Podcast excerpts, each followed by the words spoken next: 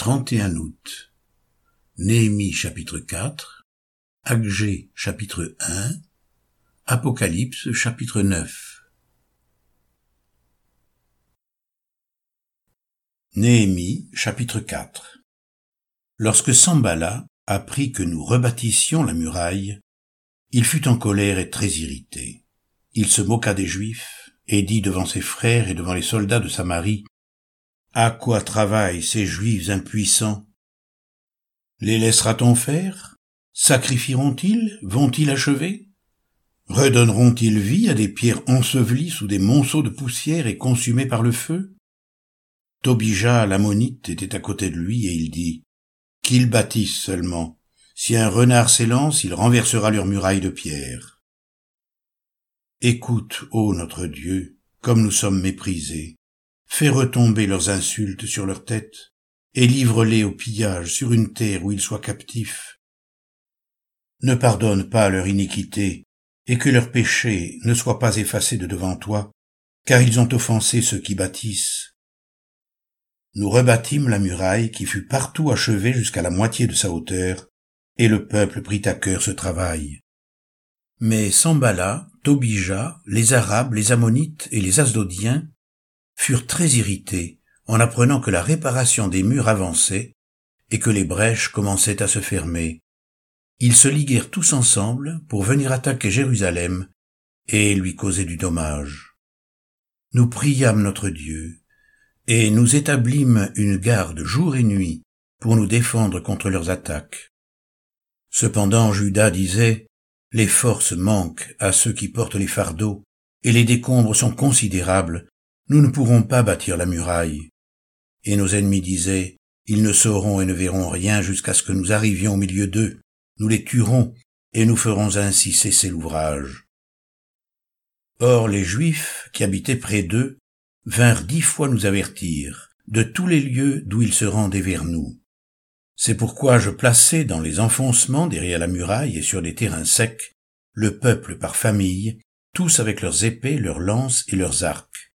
Je regardai, et m'étant levé, je dis aux grands, aux magistrats et au reste du peuple: « Ne les craignez pas, souvenez-vous du Seigneur, grand et redoutable, et combattez pour vos frères, pour vos fils et vos filles, pour vos femmes et pour vos maisons. » Lorsque nos ennemis apprirent que nous étions avertis, Dieu anéantit leur projet, et nous retournâmes tous à la muraille, chacun à son ouvrage.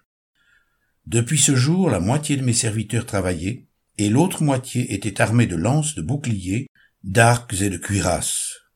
Les chefs étaient derrière toute la maison de Juda.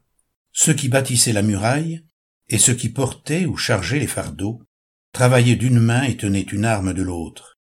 Chacun d'eux, en travaillant, avait son épée ceinte autour des reins. Celui qui sonnait de la trompette se tenait près de moi. Je dis aux grands, aux magistrats et au reste du peuple: « L'ouvrage est considérable et étendu, et nous sommes dispersés sur la muraille, éloignés les uns des autres. Au son de la trompette, rassemblez-vous auprès de nous, vers le lieu d'où vous l'entendrez sonner. Notre Dieu combattra pour nous. » C'est ainsi que nous poursuivions l'ouvrage, la moitié d'entre nous la lance à la main depuis le lever de l'aurore jusqu'à l'apparition des étoiles. Dans ce même temps, je dis encore au peuple que chacun passe la nuit dans Jérusalem avec son serviteur. Faisons la garde pendant la nuit et travaillons pendant le jour.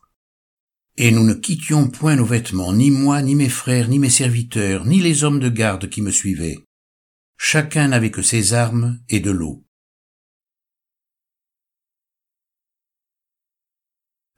Aggée, chapitre 1.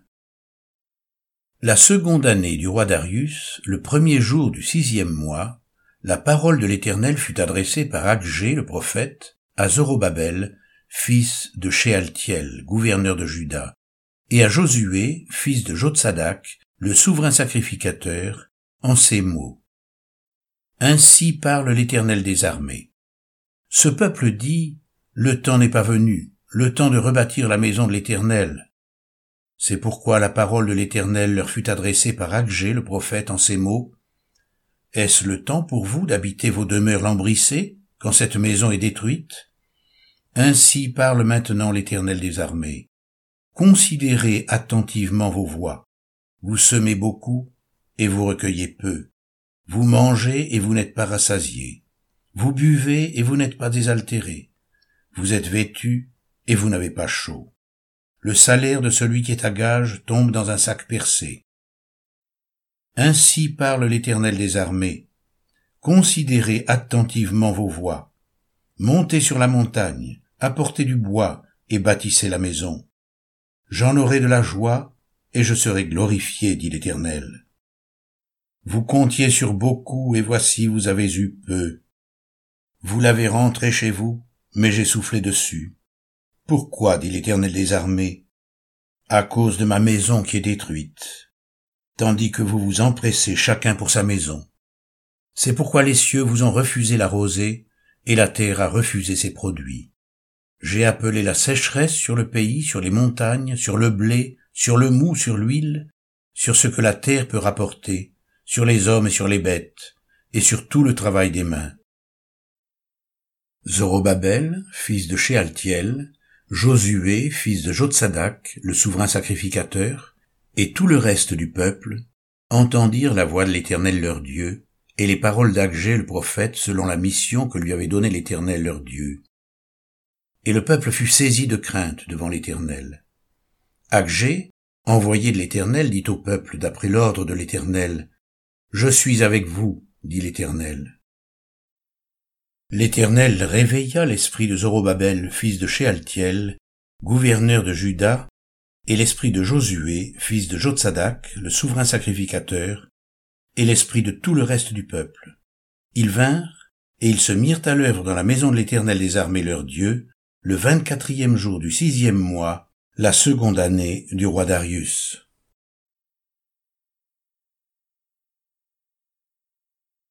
Apocalypse, chapitre 9. Le 5e ange sonna de la trompette, et je vis une étoile qui était tombée du ciel sur la terre. La clé du puits de l'abîme lui fut donnée, et elle ouvrit le puits de l'abîme. Et il monta du puits une fumée comme la fumée d'une grande fournaise. Et le soleil et l'air furent obscurcis par la fumée du puits. Des sauterelles sortirent de la fumée et se répandirent sur la terre, et il leur fut donné un pouvoir comme le pouvoir qu'ont les scorpions de la terre. Il leur fut dit de ne point faire de mal à l'herbe de la terre, ni à aucune verdure, ni à aucun arbre, mais seulement aux hommes qui n'avaient pas le sceau de Dieu sur le front. Il leur fut donné non de les tuer, mais de les tourmenter pendant 5 mois. Et le tourment qu'elle causait était comme le tourment que cause le scorpion quand il pique un homme.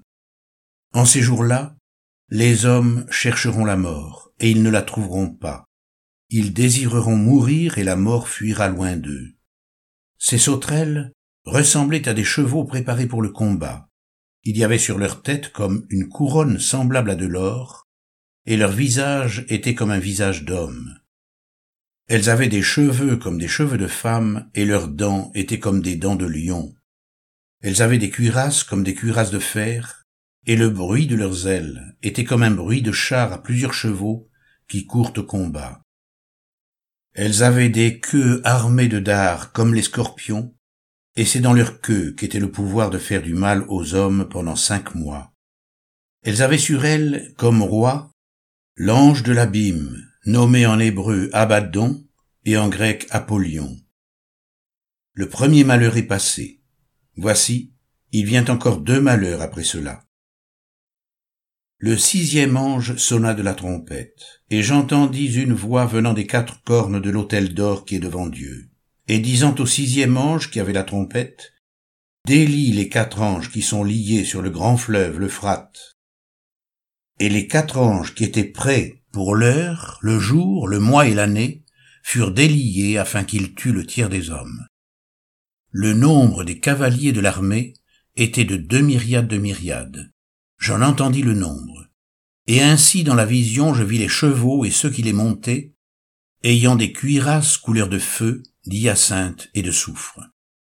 Les têtes des chevaux étaient comme des têtes de lions, et de leur bouche il sortait du feu, de la fumée et du soufre. Le tiers des hommes fut tué par ces 3 fléaux, par le feu, par la fumée et par le soufre, qui sortaient de leur bouche. car le pouvoir des chevaux était dans leur bouche et dans leur queue était semblable à des serpents ayant des têtes, et c'est avec elle qu'ils faisaient du mal. Les autres hommes qui ne furent pas tués par ces fléaux ne se repentirent pas des œuvres de leurs mains, ils ne cessèrent pas d'adorer les démons et les idoles d'or, d'argent, d'airain, de pierre et de bois, qui ne peuvent ni voir, ni entendre, ni marcher, et ils ne se repentirent pas de leurs meurtres, ni de leurs enchantements, ni de leurs débauches, ni de leurs vols.